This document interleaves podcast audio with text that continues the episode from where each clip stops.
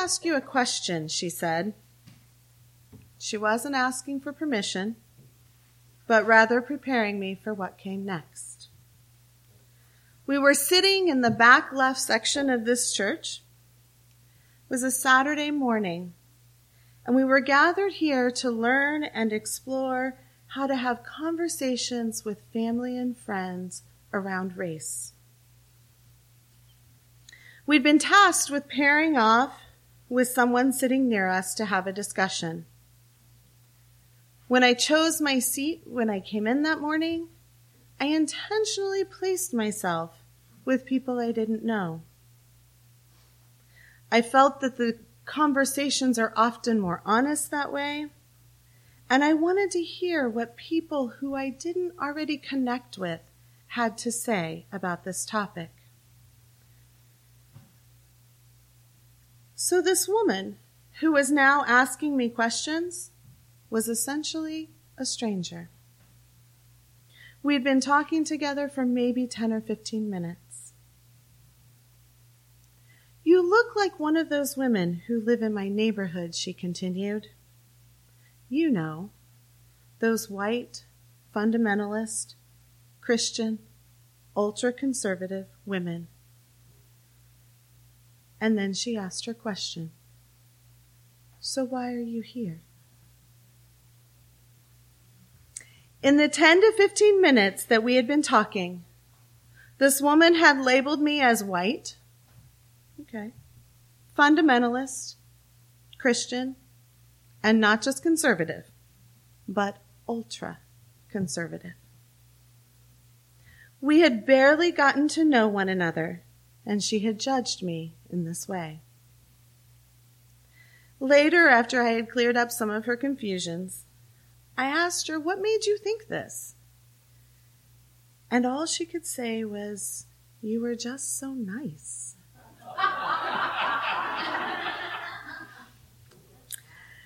Our sermon series this year calls us to explore labels that we use in our lives and this morning we will be focusing on labels of religious affiliation. We all have certain images that come to mind when we think of different religious groups. For some, it may be a universal symbol, like a cross for Christianity, Star of David for the Jewish faith. But other times we think of people. The Dalai Lama a woman wearing a hijab. We also make assumptions about how these people of varying faiths will behave. But what happens when these assumptions impact the way we interact with people of other faiths? Recently, I was attending a professional development session with a couple of colleagues learning about restorative practices. I teach with these folks on a daily basis, but being at a new school, we haven't had a lot of time to come to know one another. I'm not sure exactly how the topic came up, but I mentioned something about the winter solstice service that we hold each year. I was mid sentence when one of my teammates stopped me. Wait, wait, he said. Did you just say that your church has a winter solstice service? Yes, I replied. What kind of church do you go to? He asked. I am a member of the Unitarian Universalist Church of Loudoun. I knew it, he exclaimed. I had confirmed his expectations. We as humans use labels for a variety of reasons and purposes. Our labels help us to make sense of the world around us. We are flooded with information every moment of every day. The labeling of things helps us to make sense of that information. In the introduction to our summer worship series, Ricky Keach shared this quote from Adam Alter in Psychology Today. Categorically labeling is a tool that humans use to resolve the impossible complexities of the environments we grapple to perceive. Not only do labels help us to make sense of the world, but we also get some benefits out of using labels. The woman who labeled me as a fundamentalist Christian and ultra conservative, I later learned did so out of a need for self preservation. The women in, who, in her neighborhood who she was referring to had hurt her and her children. She had been ostracized, called names, and singled out for her religious and political beliefs. Having been hurt before, this woman was trying to guard and protect herself from that pain again. She was trying to gauge how defensive she needed to be with me and whether or not she could open herself up. My coworker was in essence calling me friend. He too had attended a UU church and was saying that I was like him. He knew something about me by knowing that I am a UU. I have not always been a UU. When I was a middle school student, I chose the label of Christian for myself. It was a label I wore with pride because it filled a need I had at the time. It meant I belonged. I was a part of something. And what middle schooler doesn't want to feel accepted and a part of something? What I came to realize was that that acceptance only applied as long as my beliefs were in line with those of the church. And so as I've grown older and hopefully wiser and maybe matured a little bit, maybe, I no longer identify with that label and I have traded it for my identity as a UU, a seeker, but while I have shifted my identity, not everyone who knew me then has shifted their perception of me. While I was in Kansas City this past month, I had lunch with a friend from high school. After graduation, my friend stayed in the area where we grew up and remains in contact with many of the people that we went to school with. Over lunch, she was catching me up on what everyone was doing now. And she shared with me that one guy we had known recently told her that he no longer believed in God. She responded by saying, How is that possible? I know where he came from. You can't tell me that he no longer believes in God. I found her comments interesting, and it made me start to wonder what do we do when our ideas about a person no longer fit with the label we've placed on them? For my friend, it meant denying that a person could change that drastically. For the woman I met here in our church, it meant asking questions and trying to reconcile her understanding of who I was in that moment. The quote that Ricky shared a couple of weeks ago has a second part. It says that a label, like so many human faculties, is adaptive and miraculous. But it is, but it also contributes to some of the deepest problems we face that face our species. History has given us many examples of the of labeling to the extreme people who have been persecuted time and again for their religious beliefs, for the religious labels placed upon them. The fact that we place labels on others is undeniable. It is part of who we are as human beings. It's how we make sense of the world. The important question, I think, is what do we do with those labels? Are we willing to shift our thinking when we see people act differently than we expected them to based on the labels we have assigned? Do we ask questions to clarify our understanding? Or do we let our labels become stereotypes and use them as ways of separating and dividing us?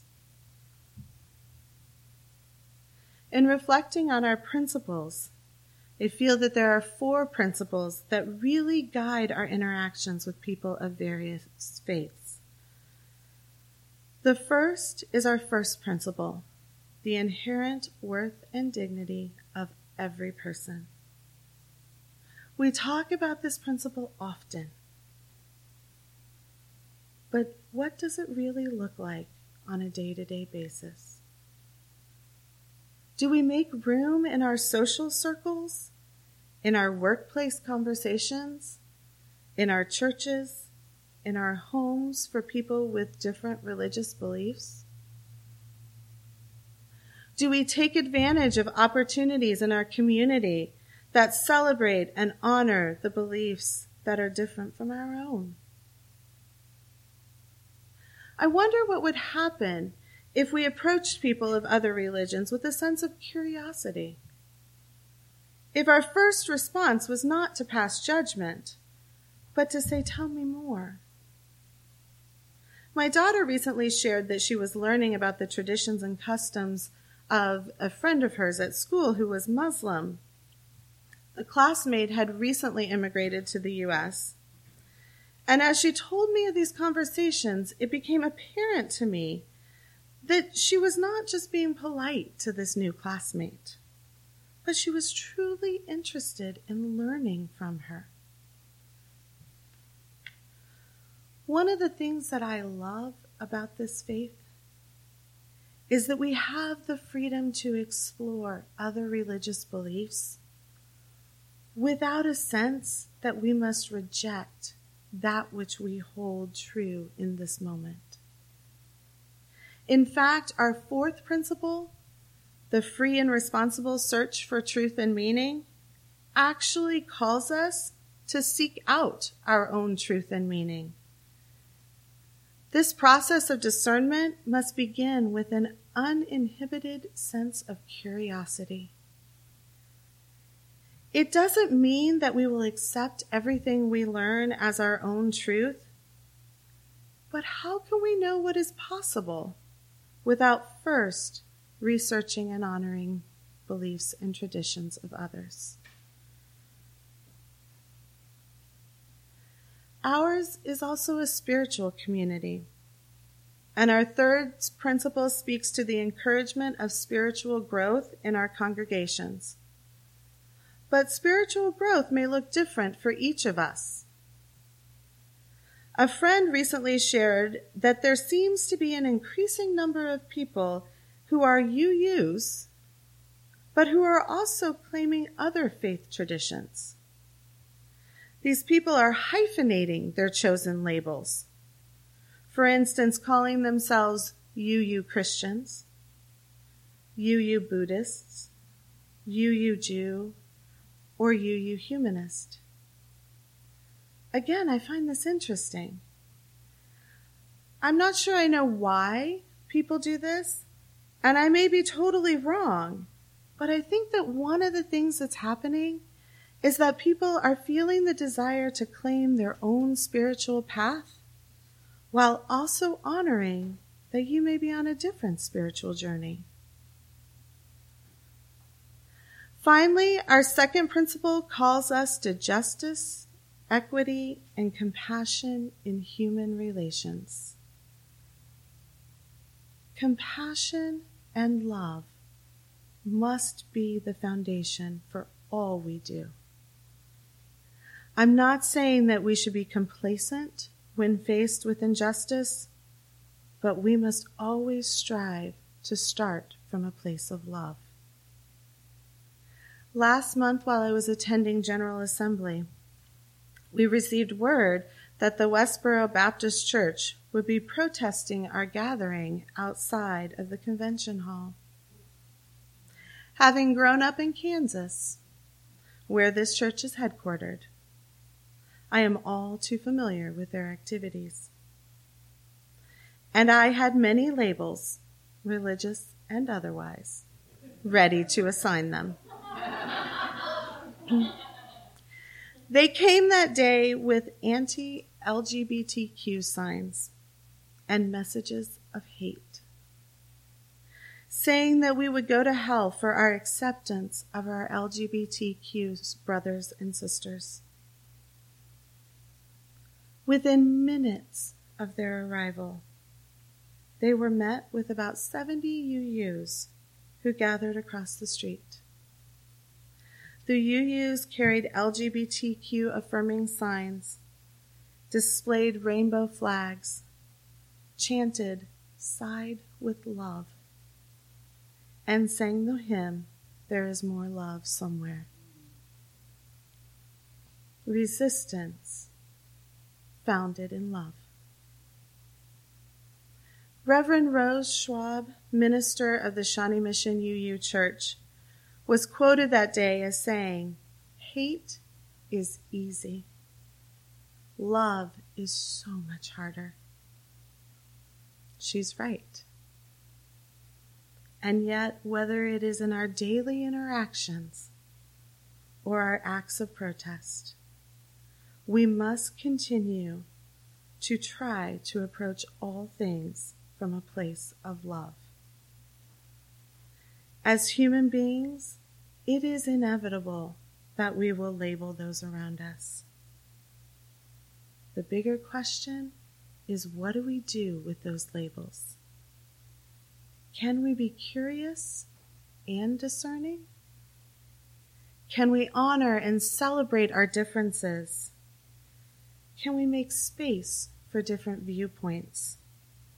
And can we always, always strive to have our actions grounded in love for one another? May it be so, and blessed be. For our final hymn today, um, I would ask that you would stand in body or spirit and join us in singing There is More Love Somewhere.